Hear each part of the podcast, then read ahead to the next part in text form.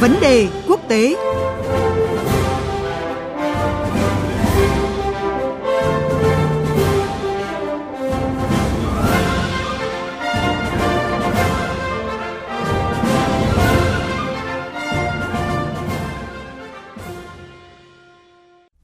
Thưa quý vị, Quỹ tiền tệ quốc tế vừa công bố báo cáo triển vọng kinh tế toàn cầu, trong đó thì dự báo là tổng sản phẩm quốc nội GDP danh nghĩa của Đức năm nay sẽ vượt Nhật Bản, trở thành nền kinh tế lớn thứ ba thế giới.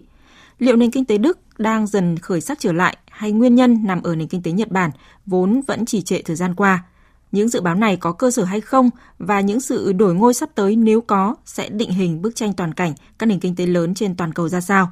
Biên tập viên Phương Hoa có cuộc trao đổi với chuyên gia kinh tế Bùi Ngọc Sơn để góp thêm góc nhìn cùng quý vị. Vâng, xin chào chuyên gia Bùi Ngọc Sơn ạ. Vâng, xin chào biên tập viên ờ, Phương Hoa và các quý vị thính giả. À, thưa ông có ý kiến cho rằng là một sự đổi ngôi nếu có giữa nền kinh tế Đức và Nhật Bản à, thì không phải do Đức mạnh lên mà là do Nhật Bản đang đi xuống. Vậy à, quan điểm của ông về vấn đề này như thế nào ạ? À, cũng một phần là đúng như thế Nhật Bản thì đang có rắc rối hơn là so với Đức nhưng mà nếu mà nói Nhật Bản đi xuống đến cái mức như thế thì nó cũng không phải tại vì hai cái nền kinh tế này thì nó cũng hoạt động uh, mấy cái chục năm gần đây thì Đức người ta vẫn có vẻ cao hơn Nhật Bản một đôi chút thế nhưng mà gần đây cái năm nay ấy, nó lại có một cái vấn đề xảy ra về mặt tiền tệ. Vì cái GDP này là người ta tính trên giá trị của đồng đô la. Đấy thì năm nay thì khi là Fed nâng lãi suất từ rất thấp trên không phần trăm đến bây giờ là năm trên năm phần trăm rồi thì cái giá trị của đồng đô la nó tăng lên. Trong thì các cái đồng tiền khác nó mất giá thì đồng yên Nhật là mất giá rất ghê gớm. Xét từ đầu năm cho đến bây giờ là nó mất giá tới 16% rồi trong khi đó thì chính phủ Nhật thì lại không thể làm thế nào để có thể là nâng cái tỷ giá của đồng yên lên được. Là vì nước Nhật này nó đang có một cái rắc rối là gì? Là họ đang phải vật lộn với cả cái giảm phát. Nếu như mà bây giờ mà nâng cái lãi suất của đồng yên lên giống như là ngân hàng trung ương châu Âu mà nâng cái đồng euro lên cũng như là Mỹ nâng mà Nhật Bản cũng nâng thì Nhật Bản sẽ gặp một cái rắc rối nghiêm, nghiêm trọng hơn. Tức là gì? Là cái giảm phát đấy nó còn lớn nữa là vì cái cầu tiêu dùng nó lại càng thấp đi đấy và như vậy thì không thể làm được như vậy là như là trung ương Nhật Bản phải quyết định rằng là bây giờ thôi bây giờ người ta nâng đô la và nâng e đồng euro lên như vậy nhưng mà mình vẫn cứ phải giữ nguyên là để để kích cái tiêu dùng và kích thích cái đầu tư ở trong nền kinh tế. Cho nên là nó mới làm cho cái đồng yên của Nhật coi như về mặt kỹ thuật về trên danh nghĩa của tỷ giá là nó giảm tới 16% trong khi cái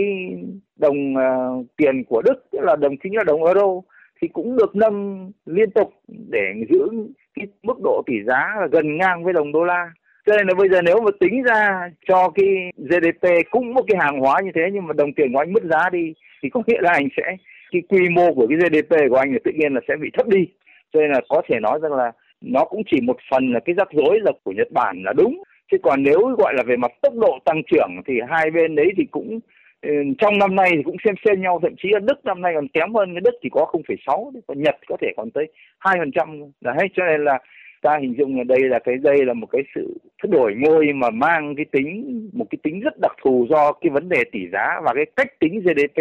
dựa vào đồng đô la.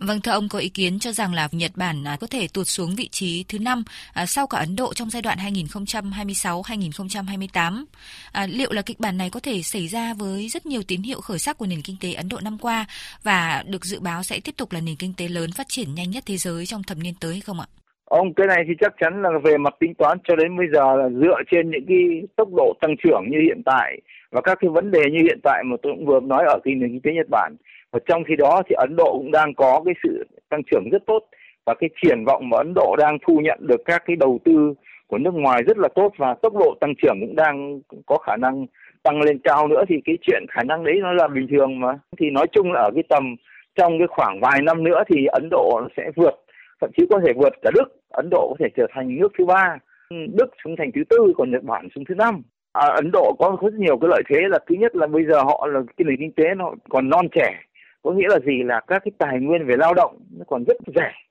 Đấy, và trong khi đó họ lại là cái chính sách đối ngoại của họ cũng khá tốt thân, thân thiện với cả Mỹ và phương Tây.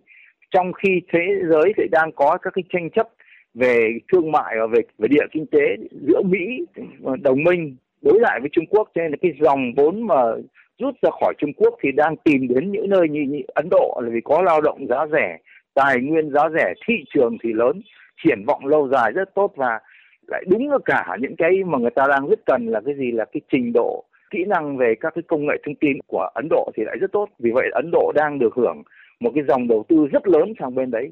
Vâng thưa ông ạ, khi mà hai vị trí dẫn đầu là Mỹ và Trung Quốc thì vẫn đang khá vững chắc, à, cũng như là bỏ xa các nền kinh tế còn lại. À, liệu là cuộc đua đang nóng ở top sau có tác động như thế nào đến xu thế phát triển chung của nền kinh tế toàn cầu hiện nay thưa ông ạ? Cái này thì theo tôi nó là cái sự vận động của các cái quốc gia của từng lợi thế của từng nước. Tại vì các nước thì cũng đang phải vật lộn để làm sao để nước mình đều có một cái tăng trưởng tốt. Thế nhưng mà có cái là ta chỉ hình dung nó là gì là rõ ràng là khi Ấn Độ đã tăng lên được ở cái vị trí đó thì rõ ràng là các cái tiếng nói của Ấn Độ thì nó lại ảnh hưởng sang cái góc độ khác đó là khi cái dòng à, vốn này rồi là các cái ảnh hưởng về mặt chính trị của Ấn Độ nó sẽ tăng lên và như vậy là cái mức độ chi phối của Ấn Độ với các cái vùng khác nó sẽ sẽ tăng và như vậy có nghĩa là ta hình dung nó là gì là thôi Trung Quốc và Mỹ thì ở thế rồi, như vậy là cái vai trò của của cái tăng trưởng kinh tế của Ấn Độ. Là trong vòng vài năm tới đây sẽ nó sẽ tăng dần lên. Và như vậy nó đứng sát với cả tiến gần đến cả Trung Quốc và Mỹ. Và như vậy là nếu như nay mai trước đây người ta